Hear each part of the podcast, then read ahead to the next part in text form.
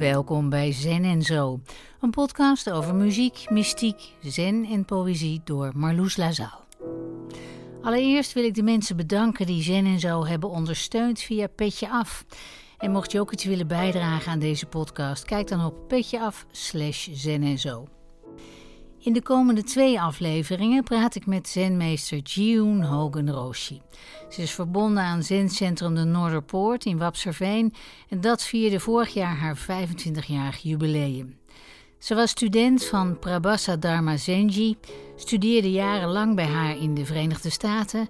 Ze richtte het Dharma House in Miami op en begon in 1986 met de Noorderpoort. Ik ken Jiu nog uit de tijd dat ik voor de boeddhistische omroep werkte. En als ik naar Drenthe rijd, realiseer ik me dat onze laatste ontmoeting dateert uit 2010. Dat is al twaalf jaar geleden. Een hele tijd geleden, Marloes, maar ontzettend leuk om je weer te zien. En uh, dat ik je nu kan ontvangen in mijn eigen huis, vind ik ook erg leuk. Ja, want je hebt een heel nieuw, strak huis hier midden in de weilanden van Wapserveen. Ja, dat is uh, fantastisch. Dus, uh, we wonen hier nu vijf jaar na twintig jaar op uh, de zolderkamertjes gewoond te hebben. Hè. Dat was uh, best pittig. En uh, dankzij ehm, de steun van onze Sangha kon dit huis gebouwd worden. Dus dat heet de Zenmeesterwoning.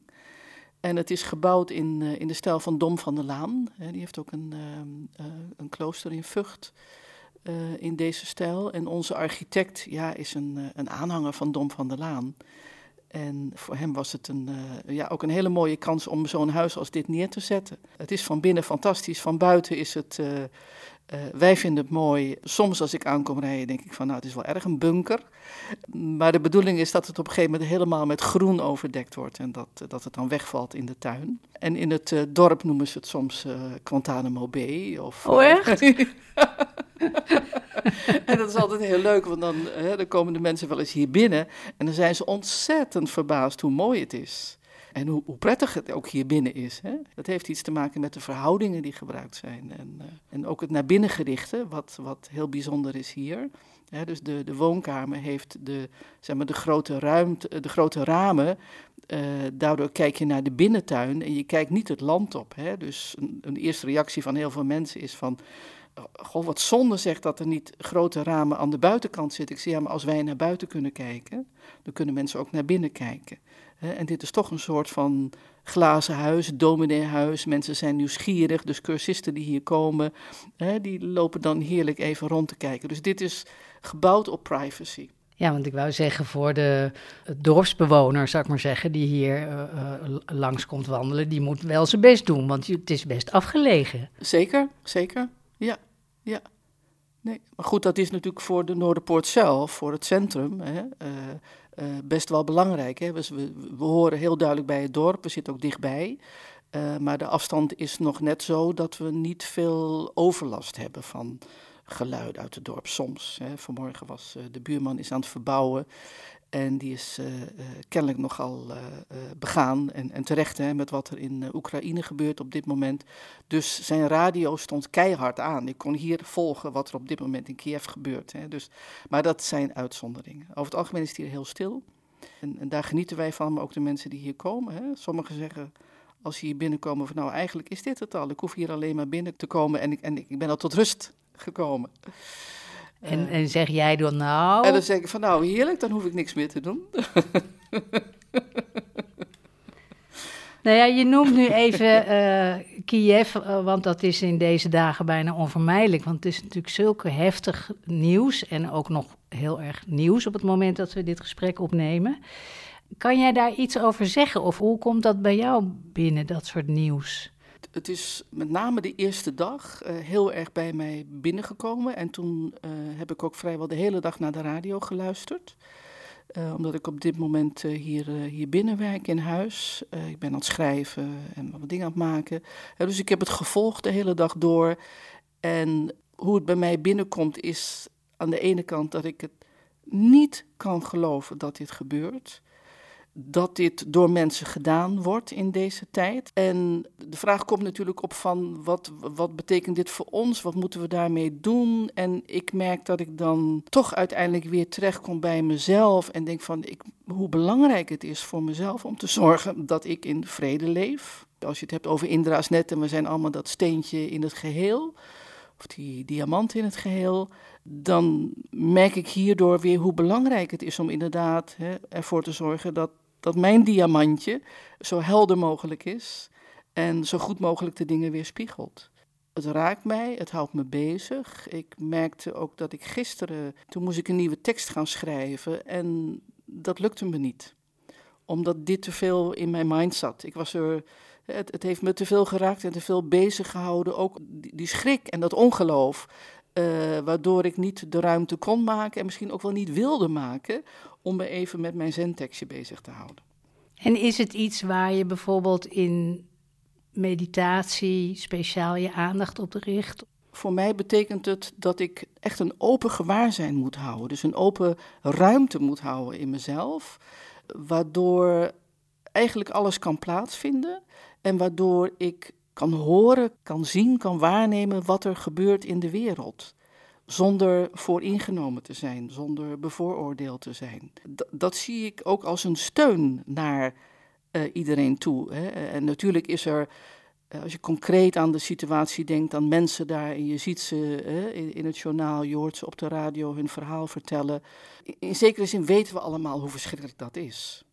En dat verschrikkelijke wat er nu is, dat is er altijd ergens op de wereld. Dat is er altijd ergens op de wereld. Dus die, die, die basishouding en die basisopenheid, uh, je hart openen, is voor mij eigenlijk altijd in die zin een, een urgentie. Hè? En ik heb ooit in mijn leven gekozen om het via deze weg te doen. Hè? Dat was voordat ik uh, met zen begon en zelfs helemaal in het begin van mijn uh, zenweg was er een paar keer een moment ben ik ook nog naar mijn meester toe gegaan. Dat ik zei van ja, weet je, al die mensen in Afrika was het destijds en uh, die ellende daar. Ik stop met mijn zen nu en ik ga naar Afrika om te helpen.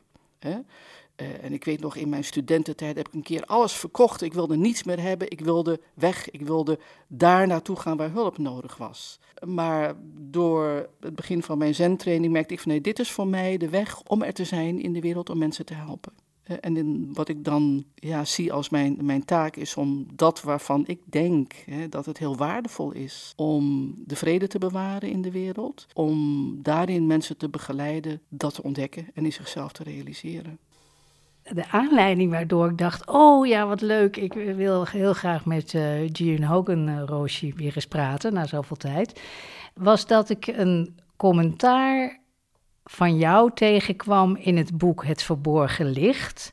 En dat is de, de Nederlandse vertaling van The Hidden Lamp. Dat zijn uh, verhalen van 25 eeuwen verlichte vrouwen uit de boeddhistische traditie. En jij schreef daar een commentaar op het verhaal van Anoya is op zoek naar het zelf. Kun je dat verhaal, want het is niet zo'n lang verhaal, in het kort vertellen? Het komt erop neer dat Anoya is een uh, koningin uh, in de tijd van uh, de Boeddha. En haar man, koning, die is op een gegeven moment naar de Boeddha gegaan om monnik te worden. En hij stelde voor aan Anoya dat zij dan maar de koningin zou zijn. En, en hij wilde dat ook nog een beetje, uh, ja, zeg maar, een beetje, beetje mooi maken voor haar. Hè, want dan leef je in wilde, weldadigheid, et cetera, et cetera. Maar Anoya, die dacht daar anders over. Die vond van, ja, die monniken, al die mannen, die gaan naar uh, de Boeddha. Maar uh, voor vrouwen is dat natuurlijk ook geschikt. Dus die is vervolgens met haar dienstbode ook naar de Boeddha gegaan om bij hem in de leer te gaan, om bij hem te trainen, hoe, hoe noemde je dat in die tijd. En de Boeddha heeft toen zij kwam, uh, hè, dan zie je ook een beetje dat dat dan allemaal een beetje sprookjesachtige verhalen zijn. Die heeft haar man toen onzichtbaar gemaakt. Dus dat zij niet in de verleiding kwam om toch maar hè, met die man verder te gaan in plaats van uh, bij de Boeddha te blijven. Ik weet niet wat erachter zat, maar het was ongetwijfeld een wijs besluit van de Boeddha om hem onzichtbaar te maken. En de Boeddha vroeg ook aan haar van nou, weet je zeker dat je dit wil? Weet je zeker dat jij de Boeddha-natuur wil realiseren? Of blijf je toch liever bij je man hè, of koningin? En toen zei ze onmiddellijk, volgens het verhaal, van nee, ik wil gaan voor het realiseren van de Boeddha-natuur. En dus de, het verhaal heeft hij die twee aspecten in zich. Van de ene kant, heel mooi natuurlijk, het gegeven dat, dat een vrouw uh, leerling werd van uh, de Boeddha.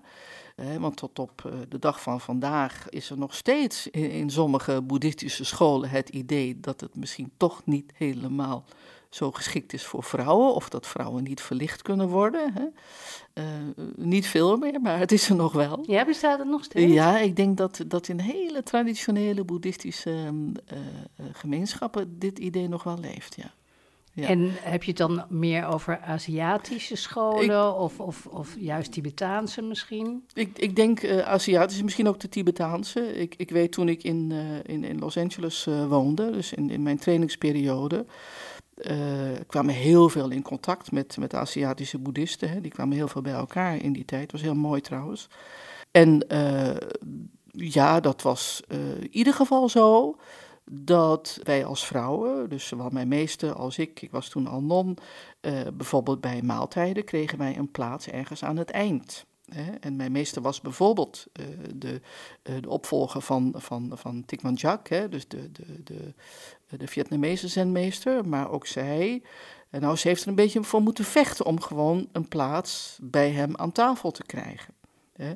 En dat was haar met name ook daarom te doen, gewoon om dat, dat onderscheid wat gemaakt wordt tussen mannen en vrouwen, om daar iets aan te doen. Hè? De, op zich dat, dat aan die eerste tafel zit of waar dan ook, vond ze niet eens zo belangrijk. Maar wel dat gegeven dat daar nog steeds op die manier uh, de mensen werden ingedeeld. Dat zijn de vrouwen zitten daar en dat zijn de mannen die daar.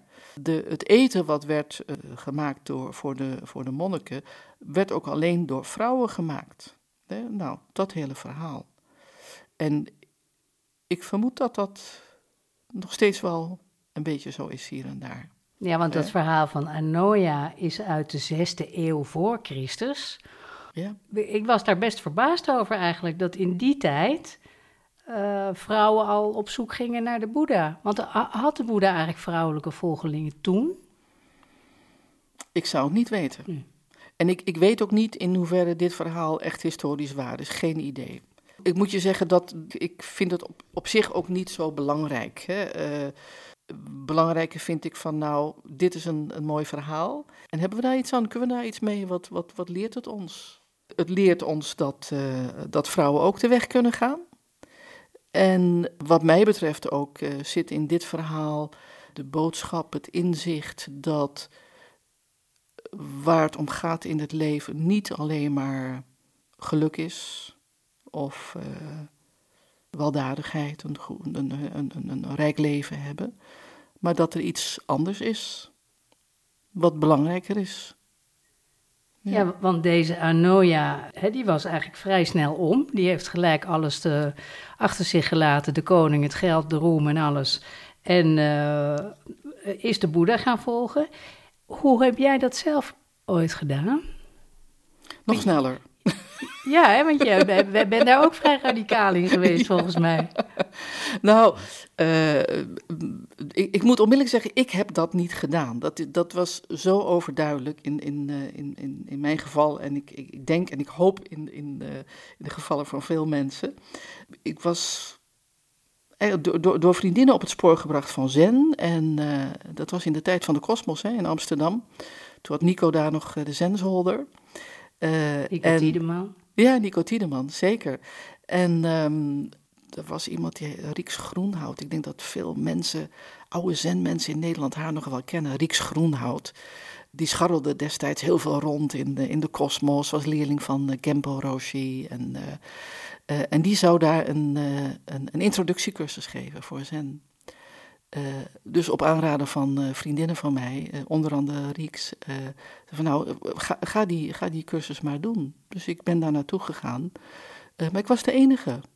Dus Rieks zei van ja, jammer, maar dan gaan we niet die cursus doen. Dus ze heeft me alleen die avond instructie gegeven in de kosmos.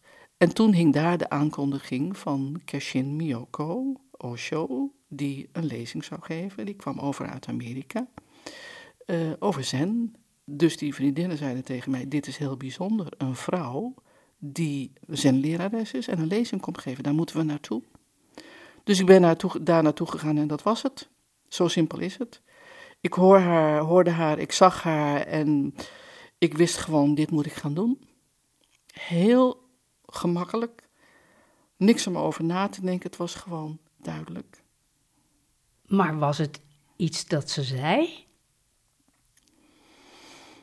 Mm, nee, nee, niet zozeer, niet echt specifiek wat ze zei. Het was haar verschijning. Ik vond het een, uh, ik denk wat indruk op mij maakte is waarschijnlijk wat wij nu zouden noemen, dat je, dat je iets ziet van, van wat wij dat vrij zijn noemen en, en, en die helderheid en die wijsheid. Uh, en ja, er, er, was een, een moment dat ze iets demonstreerde met kleppers, hè, dus dat ze ineens die kleppers sloeg. Dat kwam bij mij binnen. Ook al begreep ik het niet, maar dat kwam bij mij binnen. En ja, dus de combinatie van die dingen heeft iets in mij losgemaakt, heeft op een knop gedrukt in mij. Ja. En heb je toen ongeveer de volgende dag je koffers gepakt en uh, ben je er achteraan gegaan? Nee, nee, nee. Dat was in 1982. Uh, ik had natuurlijk toen nog een, eh, een, een, een, baan bij de schoolbegeleidingsdienst in Amsterdam. Goede baan. Ik had een eigen huis, dus ja, dat verlaat je ook niet zomaar met twee katten. en uh, ik ben toen eerst een paar keer sessions gaan doen op de Tiltenberg. Ik ben in 83 was dat, denk ik. 84 uh, voor het eerst naar Amerika gegaan voor een vijfweekse trainingperiode in de woestijn, de Mojave-woestijn, Californië.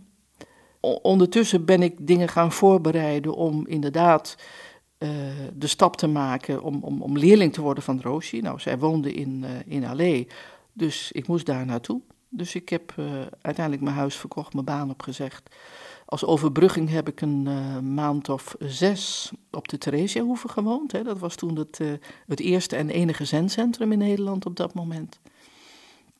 En vandaar ben ik naar Amerika gegaan. En toen had Roshi ondertussen een huis gehuurd naast haar ouders, een appartement. En er was nog iemand uit Duitsland die voor haar ouders zou komen zorgen. Dus ik heb toen in dat huis gewoond. En uh, woonde ergens anders in de, in de Vietnamese tempel in uh, Los Angeles. Dus dat in een straat achter het centrum van Maizumi Roshi. Dus allemaal hetzelfde buurtje. Dus ja, ik begon daar met haar te helpen met van alles en nog wat. tijdschriften maken, dingen organiseren, noem maar op. Want was zij Vietnamees? Nee, nee, nee. Ze is Duitse van oorsprong. Oh, okay. Ja. Maar ze was getrouwd geweest met een Amerikaan. En ze heeft tijdens haar huwelijk uh, door een vriend, een dichter, Alvaro Cardona Heinz, en die, die, was toen leerling van Sasaki Roshi, die heeft haar meegenomen naar Sasaki Roshi en daar begon het voor haar. Ja. Maar ja, dat heb je toch behoorlijk voortvarend aangepakt. Ja, het was een enorme drive. Daarom zeg ik, het was eigenlijk ook gemakkelijk, hè. want als ik, als ik aan mezelf terugdenk in die tijd en hoe ik toen leefde en hoe ik in het leven stond, ja, had ik me dat totaal niet kunnen voorstellen dat ik zoiets zou doen. Dat ik mijn baan op zou zeggen, dat ik mijn huis zou verkopen, dat ik gewoon eigenlijk met niks, hè, want ik heb mijn huis met verlies moeten verkopen, dus ik had ook echt geen rode cent, dat ik naar Amerika ben gegaan en niet eens wist eigenlijk waar ik terecht zou komen. Ja, dat, dat, dat was iets heel bijzonders. Want je noemt het zelf een roeping, hè? Ja, ja. Nou ja, ik, ik denk dat dat een roeping is. Ik denk, als mensen het hebben over roeping, dan denk ik, zoiets moet het zijn. En ben je eigenlijk al die tijd overtuigd gebleven van die beslissing? Of kwam er ook een moment dat je dacht: oh, waar, wat heb ik gedaan en waar, waar, waar, ben ik nu toch beland eigenlijk? Nou, ik was uh, echt behoorlijk gevangen door het hele gebeuren. Dus uh, uh, zeg maar, twijfel over, over die stap en over het gaan van de weg van Zen heb ik heel weinig gehad. Wat ik wel met, met grote regelmaat heb gehad, is dat ik dacht van nou, ik, uh, ik geef het op, ik kan het niet meer, ik ga terug naar uh, Nederland en dan ga ik daar wel op een of andere manier verder, ik kijk wel. He, dus dat het, dat, het, uh, dat het me allemaal een beetje te moeilijk en te zwaar werd, ja. ja. Want was jij ook gelijk persoonlijk assistent van Joosje ja. geworden? Uh... Ja, alles, alles. Uh, ik kookte, ik deed de administratie, ik deed het huishouden, ik zette de IKEA-kasten in elkaar, uh, noem maar op, alles. Hè. Ik, ik, ben ook heel handig met dingen, dus ik kon ook heel veel en kan nog steeds. dus ik was een mannetje van alles, ik was haar leerling, ik, van alles tegelijk. Hè dingen waarvan je misschien nu achteraf zegt van nou, weet je, is dat wel helemaal wat je zou moeten doen. Hè. Eh, we zijn natuurlijk ook wel wat kritischer geworden op hoe je mensen traint en uh, verhouding leraar-leerling. Eh, en er zaten misschien dingen in waarvan mensen verlicht zeggen van nou, had ze je niet te veel in de greep, niet te veel in de tang.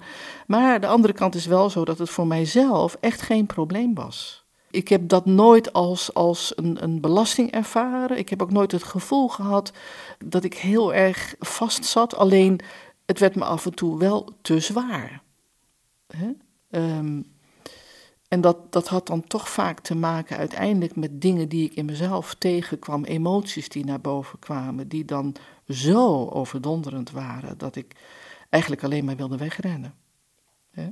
Nou, ik prijs mezelf gelukkig tot op de dag van vandaag dat dat niet zo gemakkelijk ging in die situatie als je kijkt naar die uh, trainees die ik heb gehad op de Noorderpoort, die bellen even naar huis of naar hun ouders van pap, mam, kom me ophalen, of broer, zus, kom me ophalen, en weg zijn ze. Daar in L.A., ik bedoel, ik kon geen kant op, ik had geen ticket om naar huis te gaan, dat had ik, zou ik sowieso eerst speciaal moeten kopen. Uh, ik kende er wel een paar mensen, maar ja, naar wie ga je toe? Dus om weg te gaan was voor mij niet zo heel gemakkelijk. En dat heeft me gered, denk ik. Oh, echt? Ja, uiteindelijk wel, want ik kon niet weg. Dus ik ben gewoon doorgegaan. En merkte natuurlijk ook iedere keer weer opnieuw dat die enorme uh, ja, kluwen waar ik in zat, van, van, van verdriet, van pijn, van tegenstand, op een gegeven moment gewoon ook weer verdwenen was. Nou, daar heb ik veel van geleerd, denk ik. ja. Want heb jij jouw hele eigen zenmeesterschap bij haar geleerd? Ja, dat denk ik wel, ja. Ja, zeker. En, en werd dat ook afgesloten met, met, met een ritueel en een wijding? En, uh... ja, uh, vlak voordat zij kwam te overlijden hebben we een, een, ritueel gehad. Ja. ja, een heel intiem ritueel met een andere leerling erbij. En ja, waarop ze zei van, nou, nu is het aan, aan jou om... Um, om het, wat zei ze, het, het, het, het zware werk te gaan doen. Uh, Was dat een soort transmissie? Ja, nou de, de transmissie zeg maar formeel uh, op papier had al plaatsgevonden op 5 mei, maar dat wist ik toen nog niet. Oh. Dus dat had zij allemaal al uh, verzorgd en klaar liggen voor mij. en ze zei ook van je mag daar pas naar kijken op het moment dat ik ben overleden. Maar ze heeft een, toen ik daar kwam de, de laatste keer voordat ze overleed, toen hebben we dat moment gehad dat ze zei van nou jij, jij wordt mijn opvolger. Um, en toen hebben we geproost met uh, champagne. Ik heb een, een aantal diepe buigingen voor haar moeten maken. En, uh, en we hebben diverse keren in die tijd dat ik er toen was, het gehad over hoe zij zag dat de Sangha verder moest gaan. Maar ook uh, bijvoorbeeld, ze had in die tijd ook een aantal leraren benoemd. Wat ze verwachten van die leraren, hoe ik me moest opstellen tegenover die leraren. Nou, dat, dat verhaal. Dus ze heeft me wel in die zin voorbereid op uh, uh, wat er ging komen. Op een gegeven moment schrijf je, we even weer terug naar het boek, naar het commentaar op het verhaal van uh, Arnoia. Wanneer ik twijfel of geen zin meer heb om zenmeester te zijn, wend ik me meteen tot het niet weten. Ja. Wat, wat, is dat precies? Het niet weten is de veilige plek, is ons thuis. dat is daar waar uh, waar inderdaad, hè, wat Mandela zegt, uh, de haat en de bitterheid niet aanwezig zijn. Dus waar de, de, plek van niet weten is de plek waar, even ingewikkeld te zeggen, waar nog geen kenmerken zijn. Dus daar is nog geen goed en kwaad. Daar is geen groot of klein. Daar is geen man-vrouw. Dus je gaat naar, naar het gebied van het niet weten, van de niet-dualiteit, van niet-ik-ander. En dat, dat kun je hè, tot op zekere hoogte realiseren. En hoe, hoe vaker je dat gedaan hebt in je leven, hoe gemakkelijker het wordt. Hoe toegankelijker het wordt. En uh, dat is een hele veilige plek. Dus het geeft ruimte, het, geeft, uh, het maakt je even los van, laten we zeggen, de, de emotie waar je in zit, de verwarring waar je in zit, de illusie waar je in zit. Ja, je zegt het zo makkelijk, want kan, kan jij daar zo, zo naartoe? Als Ja. je denkt nu, ik moet daar nu even naartoe. Ja, ik kan over het algemeen kan ik er ontzettend snel naartoe. Ja. Er zijn natuurlijk, er zijn ook gebeurtenissen in mijn leven die zo'n zo'n indruk of iets in mij doen, waardoor ik merk dat het moeilijker is. Dat ik echt, echt mijn best moet doen om, om daar naartoe te gaan. Dus de, je ziet daar ook gradaties in. Dus dat het, dat het soms echt veel gemakkelijker gaat, maar ook veel beter gaat dan andere keren. Ehm, maar ik weet wel dat als ik me erop blijf richten, dan kom ik altijd wel op een gegeven moment op dat punt eh, dat in ieder geval die ruimte ontstaat. Dus dat ik kan ademen, dat ik, dat ik in ieder geval verder kan. En dat doe je in meditatie, neem ik aan. Nee, nee, nee, dat hoeft Oh, niet. nee? Nee, nee, gelukkig niet. Nee. Je kan bij wijze van spreken Nee, want dan zou het ik, eh, aanrecht gewoon even naar niet weten gaan. Zeker, zeker. Stel je voor dat dat niet zou kunnen. Of je zit in de trein en er gebeurt iets. Wacht even, ik moet even naar mijn kussentje, anders red ik het niet. Nee, nee, dat is het mooie natuurlijk. Kijk, dat, dat, dat, zitten op je kussentje, eh, dat helpt je om die plek te ontdekken. Om, om ook die, die, die, die, die, die basis in jezelf te ontwikkelen. Om daar, daar steeds maar weer naartoe te gaan. Hè? Dus dat, dat is een hele belangrijke ervaring, gegeven. ehm, waarvan het ook belangrijk is dat het zich op dat niveau steeds weer voordoet. Want dat is het, ik zou zeggen, het diepste niveau waarop dat kan gebeuren. Op het hoogste niveau waarop dat kan gebeuren, hoe je het ook maar noemt. Eh, maar uiteindelijk ehm, is dat natuurlijk iets wat je in het dagelijks leven moet kunnen gebruiken. Want daarom doen we dit toch? We doen dit niet opdat we op een kussentje heilig kunnen zijn of bevrijd kunnen zijn. Ik denk dat we dit doen omdat we wat we noemen bevrijd willen kunnen leven. Dus dat is, dat is bijvoorbeeld ook waarom het belangrijk is, en, en dat is ook eh, terug te vinden in onze programma's. Het is niet alleen dat zitten. Hè. We hebben bijvoorbeeld ook die dagelijks leven. Er zijn de loopmeditaties. Er is het zogenaamde thee drinken. Waarom zijn die dingen er? Daar moet je het ook kunnen doen. Op dat moment moet je ook die veilige plek kunnen realiseren. Hè. Weliswaar op een, misschien op een ander niveau zou je kunnen zeggen, op een andere intensiteit of diepte als wanneer je in diepe meditatie zit. Maar desalniettemin heeft het dezelfde kwaliteit, hetzelfde effect, namelijk dat bevrijdende effect. Is het ook een fysiek iets? Het is leuk dat je dat vraagt. Want ik denk inderdaad dat het niet alleen maar iets is van de geest, maar dat het ook uh, gedragen wordt door een, een, een, een laten we het noemen, een, een bijna fysieke energie. Ja, dat denk ik echt. Hè. Uh, dat, dat verklaart ook waarom we bijvoorbeeld weten als, als, als mensen ziek worden. Uh, ook als meesters ziek worden. En ik heb dat ook bij mijn meester gezien. Ik ken dat ook van, van, van andere zenleraren. Uh, mensen die uh, heel erg ziek worden, die behandeld worden voor kanker met chemotherapie. nou, die fase in het leven. Die merken door dat wat daar in dat lichaam gebeurt, dat, dat, dat gif wat er komt. Maar en dat, dat daarmee in de geest natuurlijk ook iets gebeurt. Uh, en dat het daardoor voor hun soms moeilijker is om naar die veilige plek toe te gaan. Hè?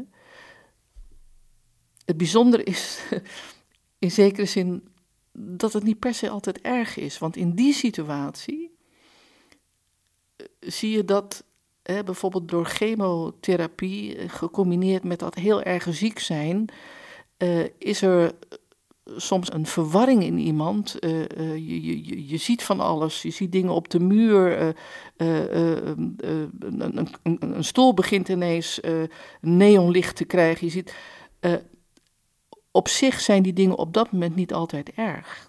Hè? Omdat ja, moeilijk uit te leggen. Het, het, het vindt niet plaats op het, op het niveau van de emotie. Het is niet, in, in die zin niet een gevangenis. Het is eigenlijk ook gewoon een stukje realiteit op dat moment dat geeft wel aan dat, dat er ook een fysieke basis is.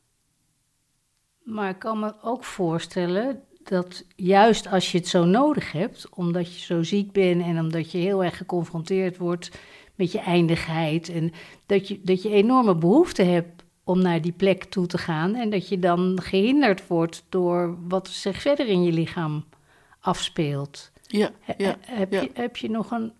Kan je daar nog iets extra's voor doen? Ja, nou, kijk, wat. Uh, eigenlijk stuurt het, stuurt het zich vanzelf.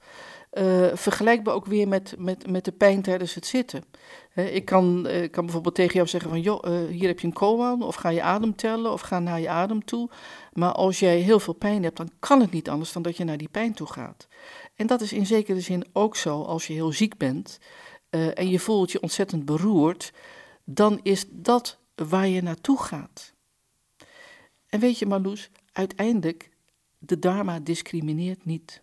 De Dharma zegt niet, ik word wel verlicht met een mooie bloem, maar ik word niet verlicht met misselijkheid. De Dharma maakt die discriminatie niet.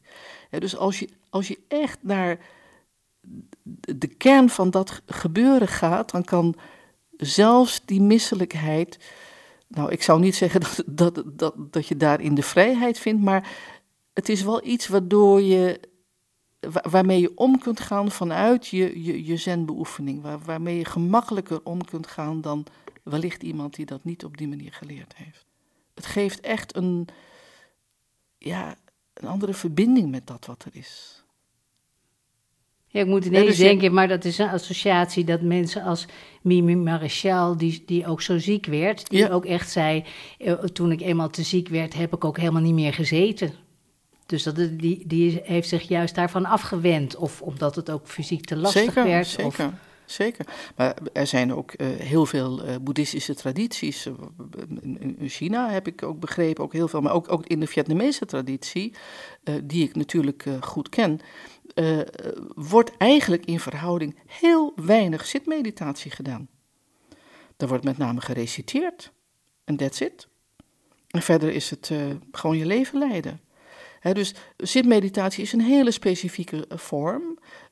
Ik vind het een hele waardevolle vorm, maar het is niet het enige wat er is, het niet het enige waar het om gaat. Op een gegeven moment is het echt dat wat we nu doen. Daar kan het in gebeuren. Daar. Ja. Je hebt het over die plek van niet weten, sorry dat ik er zo over doorzeur, maar ik vond het heel interessant, dat je het ook gebruikt als je een probleem hebt, om dan geen beslissing te nemen. Dat vond ik zo interessant, want we zijn allemaal geneigd als een probleem is. Dat moet opgelost worden en uh, rijtjes maken en voor en tegens. En uh, zo snel mogelijk uh, naar de kern en weg ermee. Ja. Maar jij zegt eigenlijk het tegenovergestelde. Nou, niet helemaal. Ik heb, ik, ik, volgens mij heb ik gezegd, in die situatie, als er een probleem is en ik merk dat ik het probleem niet gelijk kan oplossen, of als ik niet weet wat ik moet doen, hè, dan uh, uh, neem ik de ruimte om inderdaad even niets te doen. om me niet onder tijdsdruk te zetten hè, en, en omdat het technisch kan, gelijk nu met een oplossing te komen. Ik kan toch gelijk die mail antwoorden? Nee, ik weet het nog niet. Ik weet nog niet wat ik ga antwoorden.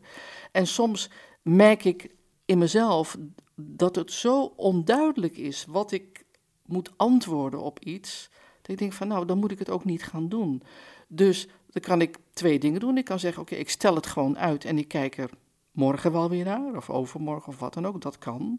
Uh, hangt een beetje van de situatie af, hangt een beetje van het probleem af, van wat zich voordoet. Maar soms merk ik ook dat ik er even op een andere manier helemaal uit moet gaan. Dus niet zozeer uitstellen, maar gewoon echt helemaal eruit. En dan is het uh, naar dat niet weten gaan. Dus ik moet, ik moet me echt even helemaal er los van maken. Zodat ik vervolgens weer eigenlijk nieuw, hè, met een nieuwe blik ernaar kan kijken. En in dat proces van uh, naar dat niet weten gaan, ontstaat vrijwel altijd ineens een invalshoek. Dat ik denk van, ah, die kant moet ik op. Nou weet ik het. Mooi. Raad je, dat, raad je dat mensen aan ook? Om, om als je dat kunt doen, zeker, zeker, zeker. Ja, zeker. Sowieso, als je niet gelijk weet wat je moet doen, neem de tijd. Laat je niet dwingen om iets te doen waarvan je niet weet of het het juiste is.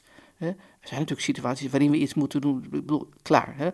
Maar ik denk niet zo vaak als, uh, als we nu wellicht denken.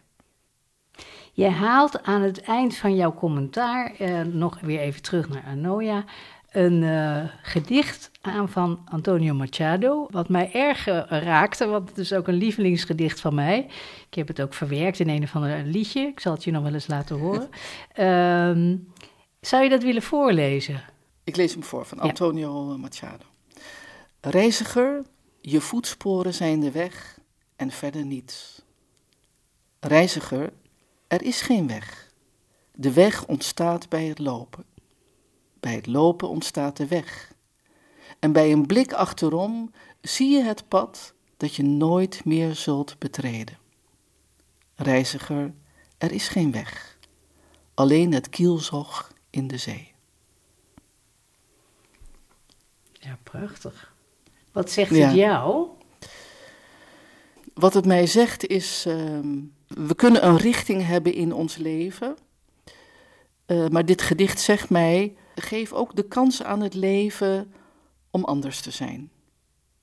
Ja, want je denkt van nou, eh, het gaat zo en zo en zo. Maar eigenlijk weet je dat niet. Eigenlijk ontstaat het pas op het moment dat je gaat lopen. Dus op het moment dat je het leven gaat leven, weet je eigenlijk hoe het zich gaat ontvouwen. Ik kan hele grote plannen hebben voor morgen, overmorgen of voor de Noorderpoort. Uh, en dat is goed om die plannen te maken. Het is ook nodig soms om die plannen te maken. Maar tegelijkertijd hou, hou die mogelijkheid open dat het ook wel eens anders zou kunnen gaan. Dat is wat het belang van dat gedicht, heel praktisch. Hè?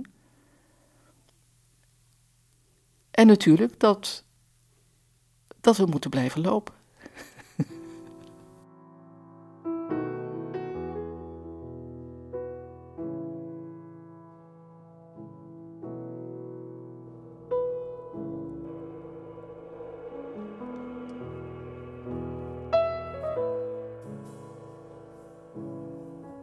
De laatste keer dat ik hier was, gaf jij een session, of een, nee, workshop was het, eh, zen en flamenco. En ik zie je nog zitten boven op die cajon. En er waren mensen die dansten en uh, zongen en gitaar speelden. Geweldig. En, het was ook zo onverwacht, want ik, ik, kan me alles voorstellen. Maar de combinatie zen en flamenco, dat had ik nog niet bedacht. Nou, ik gaf natuurlijk niet zelf die workshop, hè, want ik ben, maar het was uh, iemand uit Spanje en we hebben natuurlijk ook een, een in, in Spanje. En zij komt ook heel, in die tijd kwam ze wel eens naar de Noorderpoort, ze was getrouwd met een Nederlander. en zei van, god, zou het niet leuk zijn om een keer een workshop zen en flamenco op de Noorderpoort te doen? Want ik ben nieuwsgierig naar zen. En ik zei wel eens tegen haar, ik zeg, nou, volgens mij, dat wat, dat, dat, dat wat jij duende noemt in, in de flamenco, volgens mij heeft dat iets te maken met wat, wat ik in, in zen dan noem positief samadhi. Dat is dat helemaal, dat helemaal samenvallen in, in, in dat gebeuren. Hè? Eh, dat, dat ik is er ook een beetje uit. Hè? Dus hè, we waren altijd een beetje zo elkaar aan het uitdagen van waar zit dan die, die, die, die, die aanraking tussen zen en de flamenco. Dus zo is dat, uh, dat weekend ontstaan. En uh, Spaans, ja, de Spaanse zanger in Spanje, maar ik, ik geef zelf ook uh, les in Miami. Ik heb natuurlijk ook een paar jaar ook in Miami gewoond. En daar is de, de met name ook Spaanstalig. Hè. Er zijn misschien van, zeg maar, ik noem maar even wat, 25 mensen, twee Amerikanen en de rest is allemaal Spaans uit Spaan, komen uit Spaanstalige landen en spreken ook Spaans. Dus op die manier komt het Spaanstalig ook naar mij toe. En zo is ook Machado naar mij toegekomen. Dat gedicht, dat gaf een leerling op een gegeven moment. Een vast onderdeel in uh, Zen en zo is altijd de vraag naar het favoriete muziekstuk van de gast. dus daar ligt hij, de vraag. Oei, ja. Misschien iets wat je de laatste tijd veel geluisterd hebt. In de beginperiode van de Noorderpoort hadden we vaak feesten aan het eind van een uh, trainingsperiode. Uh, gingen we lekker eten en daarna uh, een beetje feesten, dansen en heel veel muziek draaien. En we sloten dan meestal af met het nummer van Simply Red, We're in This Together. En uh, ja, ik vind dat nog steeds een heel mooi nummer. All eyes were closed. Nobody knows how the world to see that they were washed up failures. My eyes are open, my love is strong. I am here to stay, and it will always be that way.